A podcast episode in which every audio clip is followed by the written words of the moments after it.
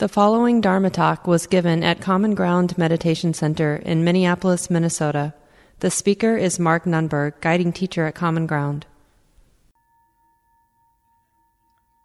And take a little bit of time, adjust your body, release any tension if you can. Notice what it's like to have sat for about 30 minutes. It's good to know like if you're finding it hard to sit at home for any length of time, that you tonight were able to sit for 30 minutes. I know it's easier often being in a group. So, as I've been mentioning these last few weeks, we learned quite a bit from hearing people's questions and also just hearing people's comments about what you've been learning, what's been challenging in your practice, I know, I'm hoping some of you have tried the walking meditation instructions, so you could share a little bit about that. And then again, in particular, week four, interested in hearing any comments or questions about what seems to get in the way of mindful awareness, and especially the continuity of mindful awareness. So remember with the mic, you have to point it like this right at your mouth, pretty close. It's always nice if people say their names too. Anybody like to begin? Yeah, please. My name is Kasha.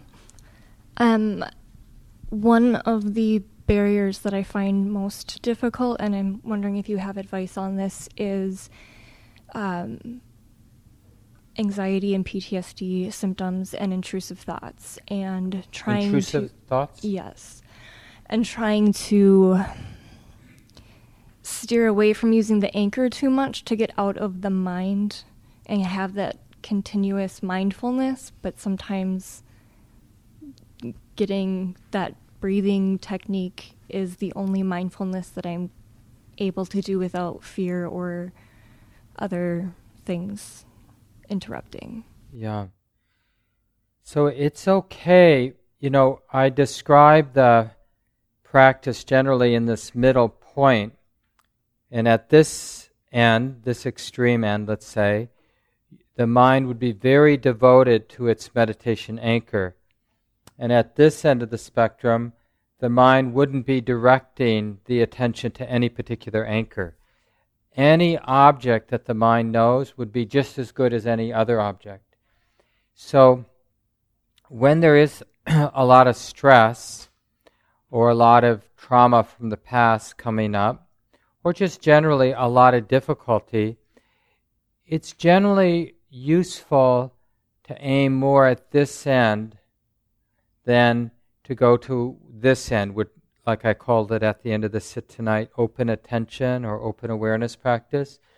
So at this end, you're not directing attention. Whatever the attention attends to, and then therefore the mind knows, that is your meditation object. Oh, this is stupid. Okay, thinking being known. Now, the key when, because even over here, being more devoted to your meditation anchor.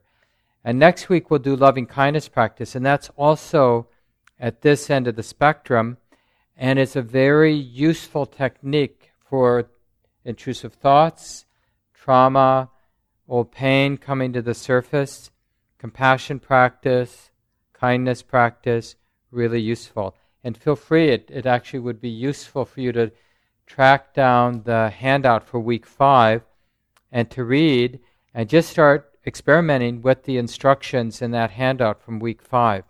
And you can even, you know, same place or near the same place where you find the handouts, you'll find the recordings from last year. So you can listen to week five from last year and get some of the instructions ahead of time if you'd like. Um, but generally speaking, being a little bit more devoted to the anchor. And what it does is it has a suppressing effect on whatever else might come into the mind, into the space of knowing, right? Pain, intrusive thoughts, because you're being really devoted to noticing moment by moment the sensations of breathing in, the experience of the whole body, in a sense, the mind or the attention is so full, so interested and relaxed and alert to the sensations of the breath, the sensations of the whole body, that the mind can't know anything else. The attention isn't going to attend to anything else. So, in a way, every, every other aspect of the world is suppressed, and the mind is only knowing that one thing whole body awareness, or the sensations of breathing in, breathing in, breathing in, sensations of breathing out, or the feeling of loving kindness, if that's your meditation object. So, this is the advantage of what we'd call an exclusive meditation object. But even over here, thoughts are going to intrude. And the important thing about those intrusive thoughts, it's not more it's not so much the thought, it's actually the feeling that goes with the thought, right? So to notice that there's a hurt, there's a pain. We think it's about the thought, but it's the ouch or the unpleasant feeling tone that goes with the thought that's actually relevant. And to tighten up around that unpleasant feeling is just a second unpleasant feeling, right? So, first, maybe there's a, a memory, the content or the mental image of the memory. And like I'm saying, more important than that is the unpleasantness. So, actually, you don't need to think or hold to the mental image because what the attention, what wisdom was really understands is, is, is relevant is that it hurts that it's unpleasant. Oh, it's like this, it feels like this. And to realize that needing to suppress, needing to run from the unpleasant feeling is itself stressful. So at that moment, because the feeling is already there, we acknowledge it. And you can, again, you can use words in your mind if it helps. Oh, it feels like this now.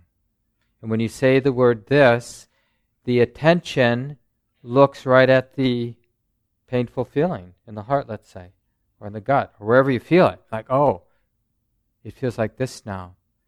Can this feeling, this unpleasant feeling in this case, can this feeling be okay? Is it safe to relax? And remember, the feeling sometimes may be sort of an obviously unpleasant feeling. Other times it might feel numb, like nothing's there, or flat, right? But whatever the feeling is, that's the feeling. And the question still remains is it okay?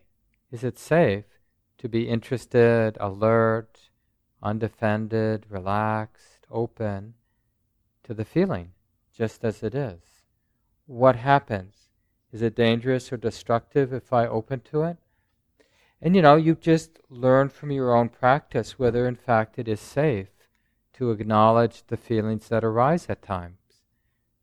And then what happens to that ple- unpleasant feeling, in this case, when we have a moment or several moments of that simple present moment awareness with it? Does it get stronger? Does it get weaker? What is the effect of being mindfully aware of the underlying feeling tone?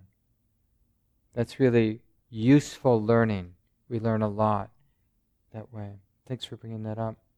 Yeah, did you have a comment or a question? Yeah, Um, I have to say my yeah, uh, Gabriel is my name, and I was wondering if it was possible to be mindfully aware but thinking at the same time. I have this question because I have noticed in my previous experiences that I have been mind I have been aware that I was thinking, but I would just allow myself to finish up that thought. But I was aware that I was thinking. So I guess what my question was was it was is it possible to be mindfully aware while and thinking, lost in thought at the same time? Yeah, that's an important question you ask, Gabriel. And I mean, the short answer is yes but as you might imagine, it's really high level practice because more than the unpleasant feeling, which is very seductive in the sense of the tendency of the mind is to take the unpleasant feeling personal, it's even more common for the mind to take thought personally. So that we lose the mindful awareness and we become lost in the thought. Being lost in thought means the mind isn't aware that thinking is happening. Right? And we spend most of the day in this place where we're thinking, but there's no space in the mind that understands, oh, yeah, thinking is happening. And there's this feeling that goes with the thoughts. But the mind is very quick. So, one thing that might be happening is you're, you're lost in thought, and then you're aware that you're lost in thought, and then you're lost in thought, and then you have a moment of being aware that you're lost in thought, and you're lost in thought for a moment or several moments, and then aware for a moment that you're lost in thought. Because the mind is very quick in that way. And that's better than not being aware at all. That kind of back and forth between moments of awareness and moments of being just consumed or lost or absorbed in the content of the thought and the emotions maybe that go with the thoughts. But we just do the best we can. Now, when the mindfulness is quite strong and you get lost in thought, but then there's a moment of mindfulness and it has some momentum, then instead of thinking you got to go back to your meditation object like the breath or the whole body, it can be very useful to notice the thoughts cease on their own or whatever the distraction is. Because the nature of all, all distractions, whatever it might be, whatever arises has the tendency to end, to cease, right? Instead of thinking that I have to make things go away, but things go away. Think about how many thoughts we've had just today, let alone in our life. I mean, thousands, right? And who knows, probably tens of thousands of thoughts today. They have all ceased. They're not like somewhere, they're gone, completely gone. So when you do catch that the mind is lost in thought or caught in thought or wants to go back to being lost in thought, then just trust the awareness in a sense like lean into trust, rest in the knowing, and you might see that the thoughts pitter out. Sometimes they pop like a bubble pops. You could have been in a little drama, all juicy, all interesting, all important, and then mindfulness arises and it just pops. And all of a sudden, there's nothing important. The content is just gone, and you find yourself sort of intimate in the present moment. And then it's very easy to come back to your main practice breathing in, feeling the whole body, breathing out, feeling the whole body. Sometimes it's sort of a gradual fade because there's sort of an emotional charge that goes with the content and sort of the images of the thoughts and the thoughts themselves and the emotional feeling associated. It's sort of because you're not attached, you're just aware, just thoughts, just feeling being known, just this being known. Then, because it was juicy, because there was some attachment, it's more like a slow fade what was like vivid and very personal and really the mind felt compelled to get attached again starts to get softer, lighter, not so seductive, and kind of more of a slow fade. So it can happen in different ways when we notice thoughts. Back and forth in the thoughts, aware it's thought, thinking or thoughting is happening, right? Back and forth. Or a quick pop, totally absorbed in thought, mindfulness arises, boom, no thought. Where'd it go? It's just gone. And the slow fade. Thanks for bringing that up. Thank you for the explanation. Yeah, maybe right behind. I'm Claire. And uh, when I become, well, what happens sometimes to me when I become aware of thinking is, and this doesn't happen all the time, but what I've been noticing is that I feel a struggle in my mind of trying to force the thought out. And I think it's related to what you said at the beginning about control. And um, I, I found this time, I think I found it to be a little bit easier to remember rain in my head and to go through that. And then at the end, there's non attachment, and that kind of a little bit helps me let go, let the thought gently float away instead of trying to um, force it out. Yeah. And then the other thing, the other thing is that um, I have like a, I have a voice in my head that like talks a lot and really fast. You're the only one, right? Does anybody else have that? I guess you're the only one. and and so after after I let go of a thought and I, am trying to be aware. First off, I come into my physical body as my anchor, yeah. but I also I've been thinking the words in my head, knowing and releasing when breathing, and I'm wondering if that's yeah good thing to be doing yeah, in any other reaction. a lot, Claire. That just shows, and it's that experimentation too, where we become really wise. I mean, we have this amazing thing, definitely mysterious thing we call the mind or the heart, right? And it it's sort of includes all the cognitive activity, all the emotional activity, you know, not, not just language, but mental images. It's totally reflect the body and the mind reflecting each other. That adds a whole nother layer of complication. And we have to then, I mean, this is what makes it so complex. We have to use the mind to know the mind because we have no other instrument to know the mind, right? Catch, use a thief to catch a thief. I mean, it's sort of that sort of situation. And uh, the thing about the mind generally is it's very susceptible to intention.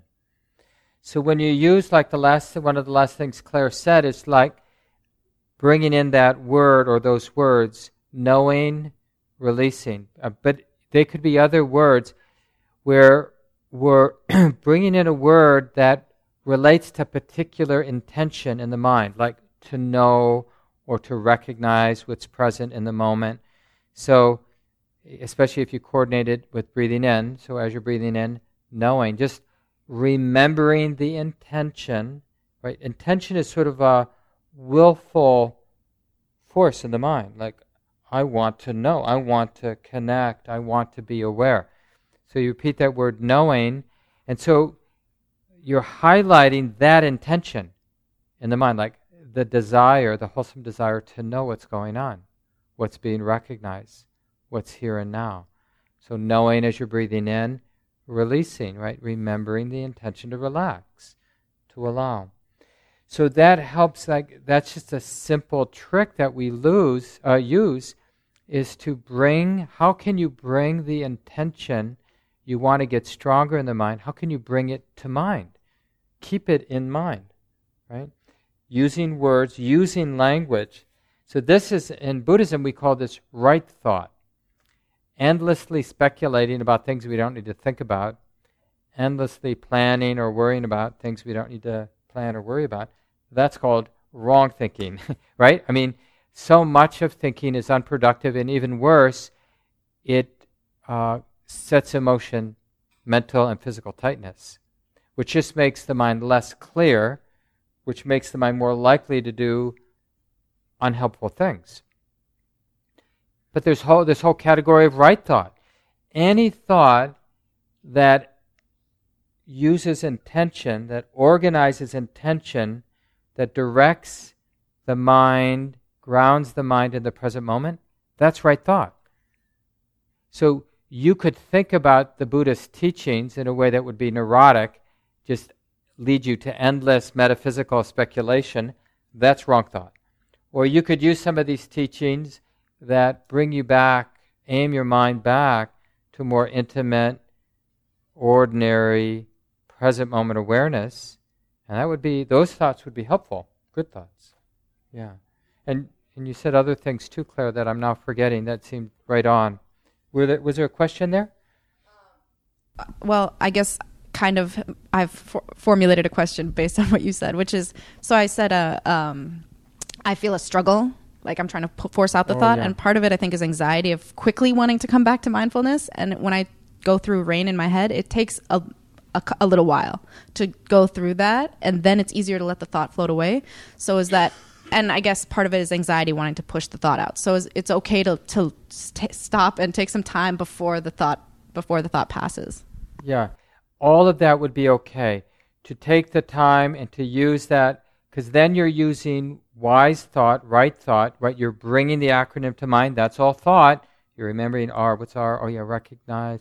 So all of that is thought, but that thought, you see how that thought directs the attention to the present moment. You're not like thinking about rain abstractly. You're using it to help, like to organize intention, action in the mind, mental action, right? That's all good thought. So that's one thing you can do. Another thing you can do is like notice that aggressive going back. I think you gotta, right? Notice that for what it is. Like tight. It's fear. It's a kind of fear, right? I mean, subtle fear, but it's a, a fear or maybe even a little aggression in a sort of microscopic way.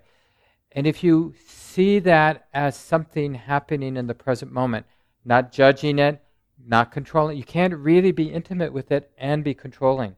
So just let the mind for those few moments be wild and kind of jerk itself around, whatever it is. Because when you really see it for what it is, then the mind can let it go. Because when the mind really sees it, it will see that it's not helpful and that it's a little mean spirited. The mind is being mean to itself, basically. And it's the same thing like when you notice you're holding a hot pan, you let go. When you catch the mind doing something dysfunctional, not helpful, and conducive of being tight, the mind tends to not do that again because it's learned. But it can't learn when you're immediately judging it. You actually have to be aware. You have to see vividly oh, yeah, this doesn't help. This is too much. This is overdoing. This is being afraid. You know, without necessarily having those words, of course. So, and then once you see that a few times, like how that's a little rough to jerk your mind back to the present moment, it's it's a little rough and it's not necessary because you were already the mind was already aware of the present moment when it noticed that force of wanting to think. And then once you see that that's unhelpful, without even using the more involved reflection on rain, you can just get curious about that desire to think. Because thinking, the problem with thinking isn't the thinking, the problem with thinking is being attached to the content of the thoughts. But observing the thinking as a witness sort of what Gabriel was pointing to, that's very high level, useful practice. When you can be aware of thoughts, that's good. The first stage is thoughts come up and we just get lost in them. The second stage is thoughts come up and we do that sort of thing you talked about, Claire, where you jerk yourself back. You know, it's not great, but it's better than being lost in thoughts. Later on, thoughts come up and the thread of mindfulness can continue because the thread of the wisdom, the mindfulness knows that it's important to feel the feeling that goes with the thoughts. Because if you don't feel any emotional feeling that's there with the thoughts, you're going to get lost in the thoughts. Oh, yeah, here's the content, here's the feeling. It's just these things dancing together, it's just something being known. And you can then see how the thoughts, through not being fed by attachment or identification with the content, fade away on their own. Because that's a very important insight to know, to notice that thoughts cease without anybody making them go away. It teaches us something very important about this, this path that things will end without me the practitioner making them end. And it's like a huge weight off our shoulders. Because normally, when something bad is going on, we feel personally responsible for making it go away. But the more we see that sort of higher level where we're able to be somewhat mindful of the mental activity, the more we see how it ends on its own, the very nature of a thought is to sort of bloom reveal itself, and fade away. Except it happens much more quickly than that. Like, I think I did this a couple of weeks ago. You know, if I asked you to think the thought pink elephant or October, right? That's a thought. So think that thought, one of those thoughts. And do it again. And this time, when you think the pink elephant or October, notice that it has a birth it lasts not very long, and then it ceases, unless you think it again, right? So do it again.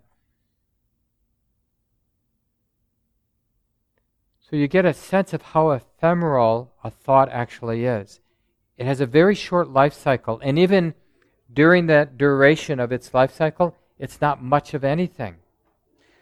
What generally is more significant is the feeling, like if there's an emotional charge that goes with the thought, that has a little bit more substantial life cycle, but even like even the most the thought that has the most baggage, like a thought that you know involves some painful thing that happened in the past, and some reverberation of the pain or the joy, if it was a pleasant experience from the past, gets strummed. You know, like a little string gets strummed when you think that thought. But even that emotional vibration, whatever it is, that feeling, that will only last for a while and then it fades and eventually it's not there anymore. We've had a lot of our emotional strings strummed today, but are they still vibrating? A lot of them aren't. Right? So these things come and go. And really knowing that makes us much more fearless about being intimate, being mindful in a continuous way. Other comments from your practice? Yeah, Kermit, you want to pass the mic all the way over? First row of chairs. Could you please explain the importance of recognizing neutral feeling tones?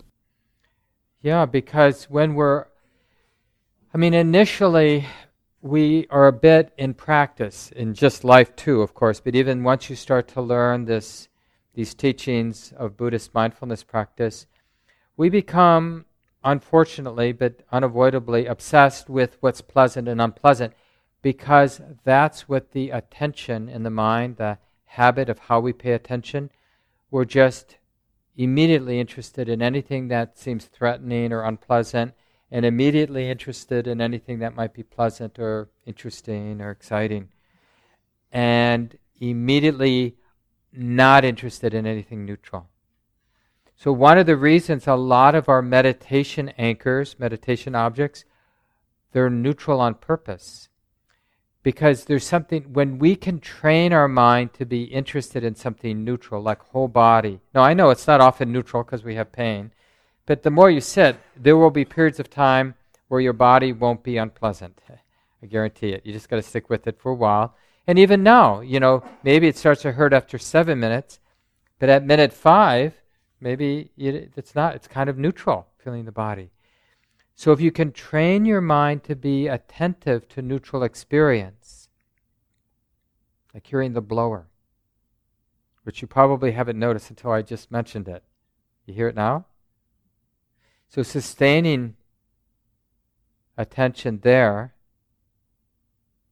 See, the interesting thing about getting sustaining attention with neutral is we can discover what the mind is like when it isn't pushing or pulling with greed and aversion. Like we, we get a sense of equanimity. We learn what it's like to let things be. But our habit, the deep habit of an ordinary mind, a mind that hasn't been trained, is to not pay attention to neutral. So we keep missing this very strong habit we already have of being okay with things. Because we're already okay with neutral experience but we're just unaware that we're okay with it.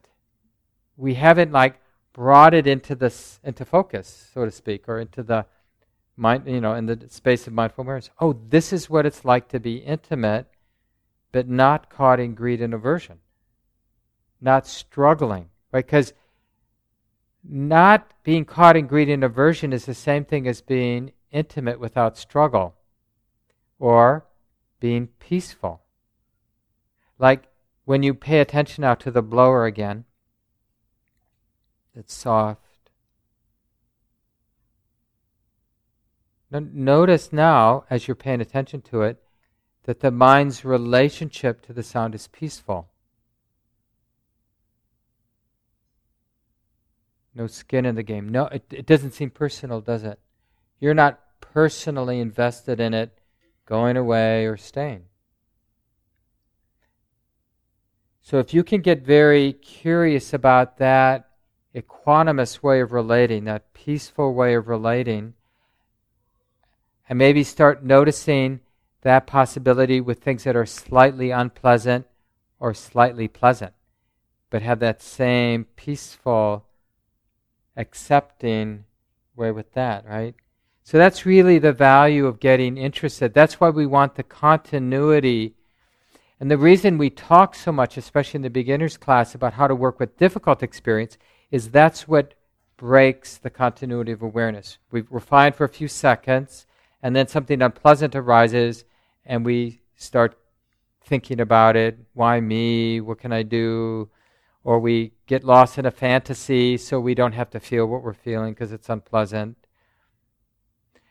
And I mentioned a couple weeks ago, or maybe last week, that actually even more challenging than the unpleasant is the pleasant, being able to have continuity of awareness with pleasant experience. And even generally, for most people, more challenging than being with pleasant experiences being with neutral. So we start where it's easy. Surprisingly, it's easiest to be mindful of the unpleasant because all the incentives work that way. It's like struggling, trying to be in denial of the unpleasant or struggling to c- control it. You really learn this with pain. When you have a lot of physical pain, for example, the way to minimize the pain is to be intimate with it. It seems counterintuitive, but any attempt to get away from it or to control it or fix it just amplifies the pain. See if you can learn this this week in your home practice. Like with just ordinary pain, or could be an irritating sound or a repeated thought, like an intrusive thought that's unpleasant. If you just let it happen, but not with attachment, not controlling, not identifying, just Give permission to the mind and body to do what it's doing. So you're resting, you're trusting the awareness of what's coming and going. That you find is a sweet spot. It's still unpleasant, these unpleasant experiences, but it's workable. Everything's workable. Even at the dentist, where, you know, they're doing their thing, you know, if you're really right there with it, you can get through the, you know, hour thing. But if you're like, waiting for it to be over, it becomes hell. Or if you're really second guessing the dentist, you know, it becomes hell. Or if you're thinking that you wish you hadn't come, or it isn't fair that you have your parents' teeth, you know, that are no good, or, you know, blaming. Any of that kind of speculation or resistance or denial just makes it unbearable, makes it worse. Yeah, thanks, Kermit, for bringing up the neutral. Time for a few more. What else comes to mind that you've learned? Let's pass it over here. Go to you, then to Aaron, and then to you. Right behind you. Hi, my name's Abby, um, and I've heard you reference a few times that um, between um, being aware and alert and restful that you have their biggest learnings come from those times of that sweet spot in between. Um, and I kind of want to hear more about what that has been like for you personally. Um, just kind of a quick thing for myself. I noticed that I don't ever really normally have those sorts of revelations in meditation, but maybe outside of meditation. That maybe because of meditation practice that I'm able to access more balanced thoughts that lead to more revelations. But I was curious what that means for you. Yeah, yeah, those are really good points you made, Abby. Is that what you said? Yeah, because, and you know, one of the reasons they can happen out in daily life, you're right, in the formal sit, we are planting the seed, so there will be more natural, spontaneous moments where the mind comes into balance. You're still doing what you're doing during the formal sit, but it's a more of a spontaneous or organic moment of balance, present moment awareness, right? And because it's so natural, unforced, no controlling energy, no judging, trying to be mind, you know, none of the, that's all not helpful. So it's a more spontaneous, organic moment. And so the balance might be actually better in those spontaneous moments than in your formal sitting time. But like you suggested, it doesn't mean that the formal sit wasn't important. You wouldn't have had those moments otherwise.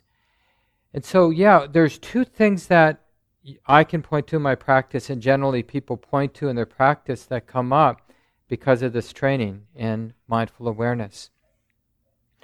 One is the mind knows how to sustain a more collected, grounded, whole quality, right? And uh, the mind is less fragmented, less superficial. And we call that samadhi, and I mentioned that before. And that feels good. Just on a on the most direct, immediate level, both in the body and mind, when the mind is whole, less scattered, less fragmented. I mean, we all know what it's like when the mind is fragmented and wired and discombobulated. It's not a pleasant feeling. So when you have more moments of the mind at the other end of the spectrum of being whole, being grounded, being stable, being settled, really notice how pleasant that is and trustworthy that mind is. So that's one of the fruits of practice. And it just gets better and better, both in terms of the depth, like how sweet those moments can be, but even when it's not like really nice, but just sort of moving through life a little bit more unflappable, not so pushed around by what comes and goes. Something bad happens, and okay, so what needs to be done? We're not thrown around. And then the other thing that's even more profound, a little bit harder to share, but you know, this whole practice here in the West, we call it vipassana or insight meditation pointing to these moments where, because of the continuity of, um, of mindful awareness, the the understanding, the view in the mind, the way the mind understands experience, there can be these little seismic shifts, and we call them insights. It's a little different, it's similar, but a little different than when you figure out something about your life that you, you know, like about a relationship that's not been working, what's going on? What's going on? And all of a sudden it just clicks. Oh, yeah. I said that a few days ago. This person got really, and now this is the reverb, and now it all makes sense, right? Now that's called a psychological insight or a therapeutic insight. Like we, we understand on a certain level something that we weren't understanding before, and now it's just easier to navigate like that relationship or that part of my life. But in a deeper, more existential way, these same kind of shifts happen. Things that we've never questioned about sort of the mind or about experience. We've just taken it for granted. We've lived as if that were true. And all of a sudden, the mind recognizes that that's not true, that something else is true. Like, it all feels so personal most of the time. But then there's a little seismic shift where we realize how impersonal it all is, or how ephemeral or impermanent things are, or how much suffering there is with attachment. Because normally we sort of highlight attachment, you know, craving sort of a place where we get a lot of juice in life. But sometimes the because of the it's not about one moment of balance. It's about having had many, many moments of balance and the cumulative effect is a seismic shift in understanding, a movement from ignorance to more wisdom in the mind.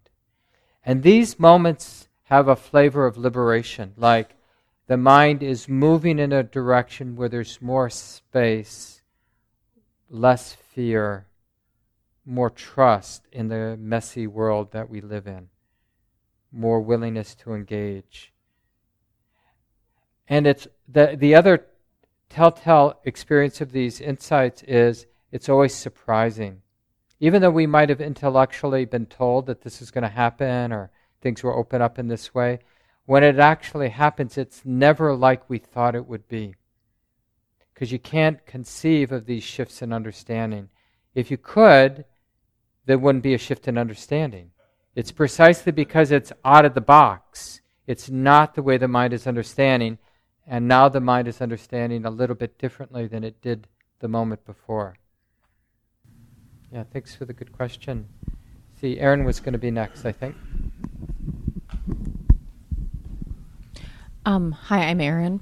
Uh, particularly talking about difficult emotions, I will use this example because it's what was coming up tonight um, of replaying a story in my head. So this morning, my child had a meltdown, which was particularly angry and and violent, and so that story would was coming up during my meditation, and I have gotten pretty good about working through that in terms of okay, coming back into my body and feeling like oh yeah that that was really hard, and oh my my chest is really tight, and I feel you know, feel kind of ashamed or embarrassed about what I said, or, you know, that really, you know, noticing my throat getting tight or my hands like, clenching my my fist, and I'll start talking myself through it um, in terms of noticing what's going on and labeling it. But then I kind of will get stuck where I can either talk myself through, okay, let it go and just release it and imagine, you know, the all these difficult feelings are just just kind of floating away, or if I keep focusing on the feelings in my body, then I tend to get cycled right back into it. Oh, and then he said this, and oh, I can't, and it just keeps going, and it will continue to cycle that way. What is the kind of more skillful way to start handling? Is is trying to let my or allow myself to let it go. I mean, I'll try. And I'll go through the acceptance and kind of investigating what the how it is in my body, but then where do I go from there so I don't yeah. keep cycling back into it?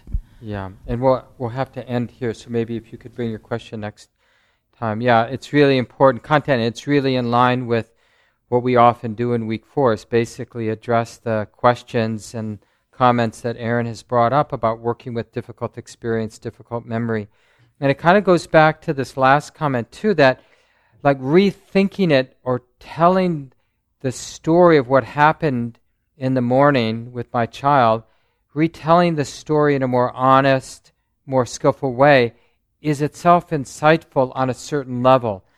Some ways of like blaming yourself for being a lousy parent, that may be a not skillful way to be dealing with the memory that's coming up. It may further the cycles of mental proliferation, self hatred, or whatever. So telling yourself a story like, my kid was doing the best they could. I was doing the best I could. But there's deeper work to do than that. And you described it well, Aaron, like getting really curious about the feeling tone. And when we look right at the ouch, the pain, often starting by feeling it in the body, because that's like a doorway into feeling exactly what we don't want to feel, basically, right?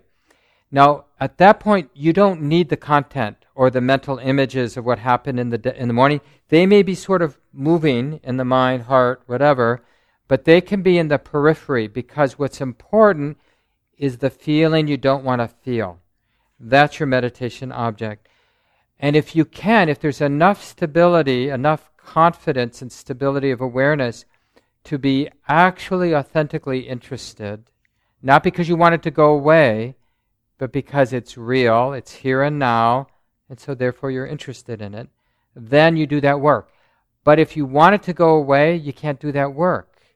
So that may be the time to start with a very simple truth like, you know what, it's not easy being a human being. And you have some compassion first for yourself, being a parent. It's not easy being a parent. It's probably not easy being a preteen or teen. I forget how old your kids are now. You know, it's not easy being a kid. It's not easy being a parent. This is hard to be with right now. Let me go to hearing. And you use a meditation object, something in the present moment you can actually be with in an intimate way, in a balanced way, with authentic interest, and not being afraid. And then when that memory, remember, it's gonna it's gonna intrude again because it's got some life. But now you're prepared because you've used a neutral experience like hearing or whole body or seeing. You can open your eyes or you can do your walking meditation. And you've learned it's safe to be present. It's, it's safe to have a balanced, intimate awareness. So when it reemerges, the pain, painful thoughts, painful images, painful sensations, but now your mind is used to relating to the present moment in that balanced, intimate way. So you have more of a chance, for a few seconds at least, to be with the content and to drop into the unpleasant feeling with some confidence. Oh, can this be okay? This really hurts. This is really unpleasant. The mind doesn't want to feel this feeling, but can it be okay to relax for a moment? Breathing in knowing that the feeling is like this. Breathing out, knowing that the feeling is like this. Or knowing, releasing. I think Claire was saying that, right? Knowing it feels like this now. Releasing any resistance, any need for it to go away. Now, it may go away because you're being skillful with it. It may express the truth of everything. Things come and they go. Even painful feelings that feel like they're going to be there forever, they come and they go. But then when the mind is exhausted or you find that you're just proliferating, like when you open to the feeling, it just drives the mind right into the content and you're thinking about it again in a way that's not productive, that's when you realize it's not easy being a human being, and you exit, right? You turn your attention to something neutral or pleasant. So you can practice being mindfully aware. Because we're more important than anything is the mindful awareness. And if you can't be mindfully aware of what's arising and is predominant because it's so unpleasant, or your mind is exhausted, then turn the attention, even though it won't be predominant, find something. You can even ask yourself, what can I pay attention to that's here and now, that's present, may not be predominant? What can I pay attention to that, that the awareness can then one more time practice being intimate, being alert, being relaxed, being continuous? Yeah, thanks, Sharon, and thanks, everyone. Two more weeks to go. Next week, loving kindness practice. Feel free to prep yourself Remember to keep showing up, to give yourself a chance to get some momentum in your practice. Have a good week. This talk, like all programs at Common Ground, is offered freely in the spirit of generosity. To learn more about Common Ground and its programs, or if you would like to donate, please visit our website www.commongroundmeditation.org. Thank you for listening. To learn how you can support the teachers and Dharma Seed, please visit dharmaseed.org slash donate.